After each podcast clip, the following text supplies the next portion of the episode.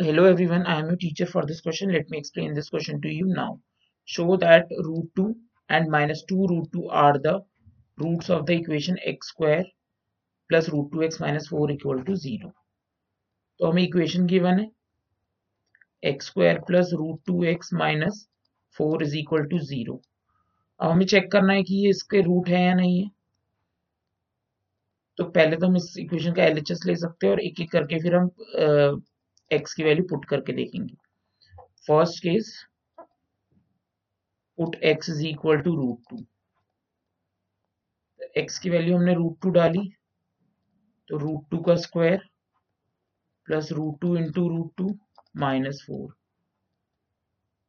four plus two plus two minus four which is equal to 4 minus 4 equal to 0 which is equal to RHS.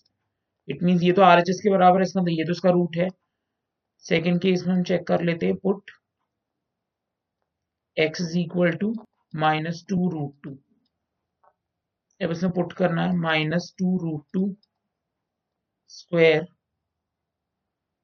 plus root two into x की जगह हमें डालना है minus two root two minus four तो ये तो हो गया हमारा एट ये हो गया हमारा माइनस फोर और ये भी minus four eight minus eight equal to zero which is equal to R H S तो मतलब ये भी equal to R H S आ गया.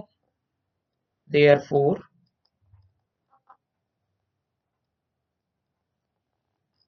x is equal to root 2 and x is equal to minus 2 root 2 are the roots of the equation.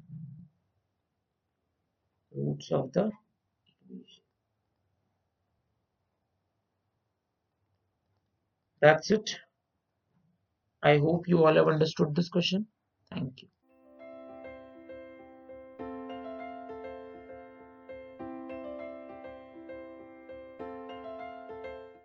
this podcast is brought you by Hubhopper शिक्षा अभियान अगर आपको ये पॉडकास्ट पसंद आया तो please like share और सब्सक्राइब करें और वीडियो क्लासेस के लिए शिक्षा अभियान के यूट्यूब चैनल पर जाएँ।